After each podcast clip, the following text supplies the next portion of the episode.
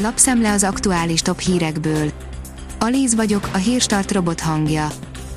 Ma november 14-e, Alíz névnapja van. Az M4 szerint ingyenes lesz az internet 30 napra, de nem mindenkinek. Orbán Viktor miniszterelnök a Facebook oldalán tett közzé egy videót arról, ahogy aláírja a vonatkozó rendeletet az ingyenes internet használatról.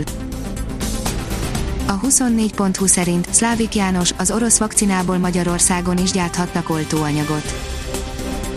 Ezt kétszer kell beadni 28 napos különbséggel, a hatékonysága pedig az előzetes adatok alapján több mint 92 os A privát bankár írja, véget ér a jó világ, januártól jönnek a magasabb törlesztő részletek bár a hiteltörlesztési moratórium lehetőségével az adósok egy része még 2021. június végéig élhet, a szintén a koronavírus járvány miatt bevezetett THM plafon azonban csak 2020 végéig érhető el, ráadásul az ezzel együtt járó pénzügyi előny napról napra csökken. A Hír TV oldalon olvasható, hogy visszatért a pokol Olaszországba Olaszországi tudósítónk arról számolt be, hogy Rómában is órákat kell várni a beteg felvételre, de az egészségügy ott még bírja a terhelést. A 168 óra online szerint összecsapott az agrárminiszter Karácsony Gergelyel a nagybani piac miatt. Karácsony Gergely főpolgármester állítása nem igaz, ugyanis nincs veszélyben a nagybani piac működése, írta szombaton Facebook bejegyzésben az agrárminiszter. Verstappen csalódott a második helyjel, írja a formula. Végig dominált az isztambuli időmérőn a Red Bull holland pilótája, de a legvégén kicsavarta a kezéből a Portland Stroll emiatt nyilván nem elégedett, de a futamban azért bízik.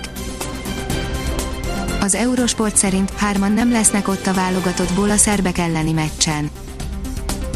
Gulácsi Péter és Vili Orbán kisebb sérülés, Sallai Roland pedig a karanténszabályok miatt elhagyta az Európa-bajnokságra kijutott magyar labdarúgó válogatottat. Az Agroinform szerint a belföldön termesztett fenyőfa ára minimálisan, míg az import Nordmané 15%-kal is emelkedhet csak kis mértékben emelkedhet idén a belföldön termesztett karácsonyi fenyő ára, ugyanakkor a legnépszerűbb fajta, az import Nordman fenyő az árfolyam változás miatt 10-15%-kal is drágulhat, közölte a Magyar Díszkertészek szakmaközi szervezete az MTI-vel. A világ első integrált, osztott motor kijelzőjét hozza el a Bosch, írja az Autopro.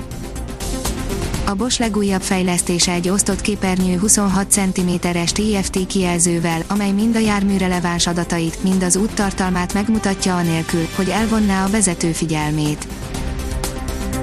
Ne rágjuk a csokoládét és tálaljuk sajtal, írja a Magyar Mezőgazdaság. Nem mindegy, hogyan esszük a csokoládét, ha szeretnénk kiélvezni minden pillanatát, akkor tanuljuk meg helyesen fogyasztani, szakítsunk a hagyományokkal, és bátran kísérletezzünk, ne csak édességként gondoljunk rá, tálaljuk sajtal vagy akár zöldségekkel is. A Demokrata szerint hárman elhagyták a válogatott keretét. Gulácsi Péter és Vili Orbán kisebb sérülés, Sallai Roland pedig a karanténszabályok miatt hagyta el a válogatottat. A kiderül írja, nem adja magát könnyen a ködös, borult idő. A hétvégén és hétfőn még kitart a párás, ködös idő, majd hideg front szakítja fel átmenetileg a felhőtakarót, azonban csak rövid ideig jutunk napfényhez, többször is szükség lehet az esernyőkre a jövő héten. A Hírstart friss lapszemléjét hallotta. Ha még több hírt szeretne hallani, kérjük, látogassa meg a podcast.hírstart.hu oldalunkat, vagy keressen minket a Spotify csatornánkon. Az elhangzott hírek teljes terjedelemben elérhetőek weboldalunkon is. Köszönjük, hogy minket hallgatott!